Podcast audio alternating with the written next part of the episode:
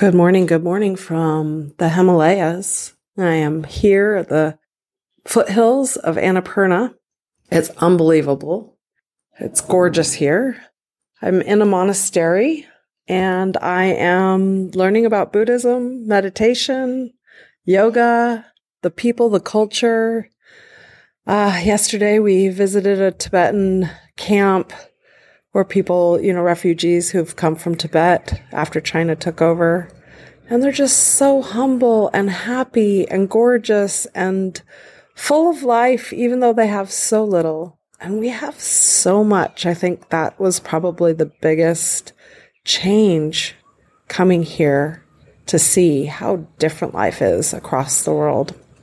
Anyhow, you're listening to the in between series where Unfold ended and the next phase will begin in January. And I am Kellee Wynne Conrad coming to you from Nepal. And I am on an adventure of a lifetime looking to have far more awareness about myself and life than I started with on this journey. And I think that that is phase one of enlightenment, maybe is just being aware, being aware of our faults, being aware of our biases, being aware of how fortunate we are.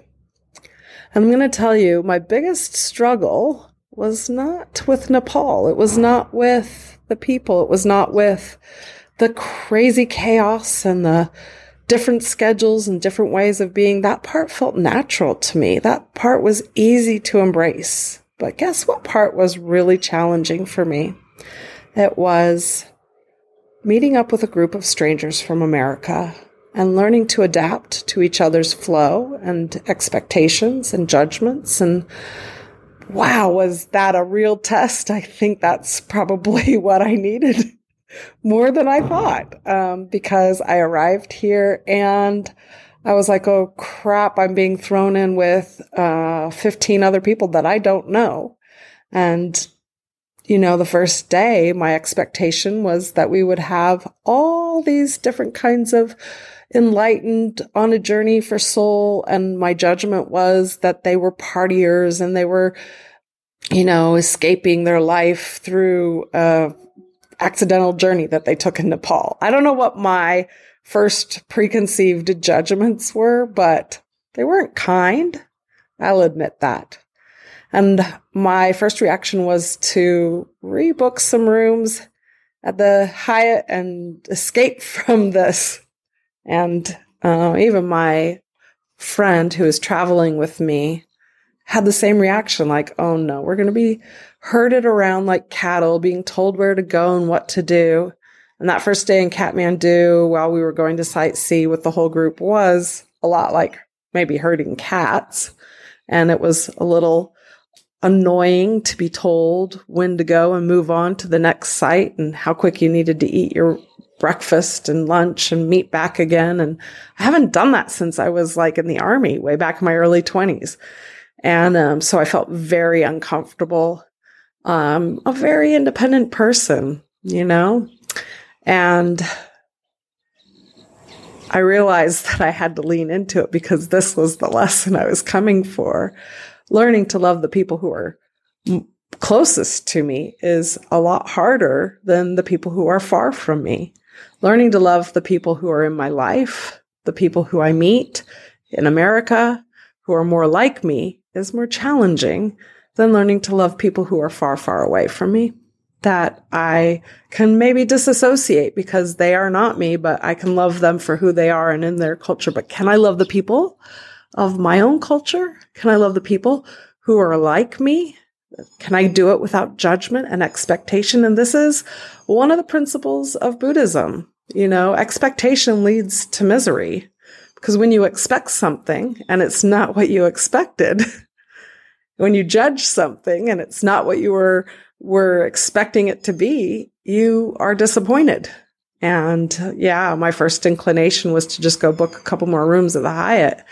And I realized this was this was what I was supposed to come and learn how to be compassionate for the people closest to me. And in a matter of three days, my whole energy around it has shifted, has shifted to enjoying their company and enjoying the environment and, and being guided by other people and, and taken on a journey that I wouldn't have been able to create for myself.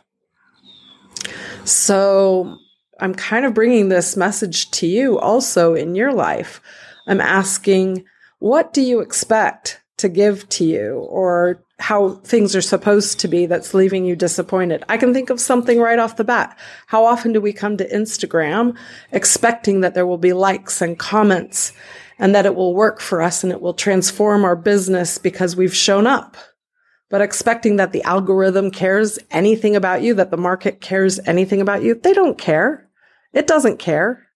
It's, it's a non-sentient, uh, digital program. it doesn't care about you. And so when we come to, this is just an example, when we come to Instagram expecting a result because we put in the effort and we're left disappointed, that's why we're so disenfranchised with a free program that, you know, is there to help us communicate. So what can you lean into? Leaning into the people who do show up for you you were hoping for 100 likes and you got 15. Love those 15 people. You were hoping for reactions or comments to your most recent painting or travels or lean into the one comment that you got, the one message that's in your inbox. Each of those people that are there for you are real on the other side of that screen. What else do we have expectations? Do we wake up in the morning and we expect there to be sun and make it easy and our kids are going to get off to school on time without any hassle, those expectations will leave you disappointed. I know that I've um, left my heart open for whatever my children choose how to live their life, and that leaves it easy. I'm proud of them and excited for them. But I can't honestly say that my husband's felt the same way until I pointed out, he goes, there's just so much more potential. I was expecting so much more out of them, which mind you, they're already pretty amazing. But you know, that high expectation, I'm like, dear love, here's principle one of Buddhism. Expectation is leading you to depo- disappointment. Why not just love them for who they are and hope that they are happy and can take care of themselves? And so this shift is like really huge for you as you're being becoming the artist that you're meant to be, the entrepreneur that you're meant to be. What expectations do you have that it's going to deliver for you instantly? That people are all going to love what you're creating? That uh, your family's going to support you because those expectations are going to lead you to disappointment. So I am going to recommend that you come back to center and realizing that we don't have control over anything at all except for our own minds, hearts, and souls. Our emotions are just a manifestation of what's happening around us. So notice them and stop for a minute and then take hold of what is good, even when there are things that you were expecting. Uh, maybe you shift your mindset a little bit about um, opening up to different possibilities, like I am now, creating new friendships, learning more about myself and growth, learning to lean into uh, spaces that I didn't know that existed, um, and letting the judgment fall away. Why would I look and see Macho Man and Mustache Man and and Party Girl and all these characters that arrive to participate in a journey of a lifetime. And I was so quick to judge that they didn't belong there. And yet, um, who am I? Who am I to belong here? To show up and do my best to break out of my rituals and habits and comforts, my amazing amount of comfort that I have at home, that I can start my morning how I wish with my cup of coffee and sitting with my dogs and wishing my kids goodbye on a beautiful day. And yet here I am up at 6 a.m. for a morning chant with the Buddhists and then breakfast and then to town and then on. And we're about to start a trek. So every morning's going to start with like sunrise. And this is out of my comfort zone. So this judgment of how it's supposed to be and where I'm supposed to be and who I'm supposed to be. It's time to let go of all of that. And Uh, we are not our physical beings and our thoughts and our desires. We are something much, much more than that. And each person that you look at is also so, so much more than that. And so when you can look at somebody with more love and compassion, uh, there's a whole lot less friction in this world, isn't there?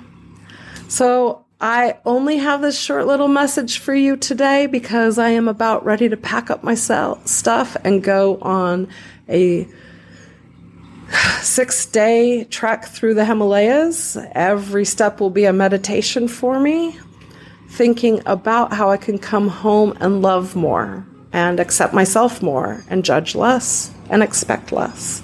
And suddenly I will see that life is exactly what I was wanting it to be.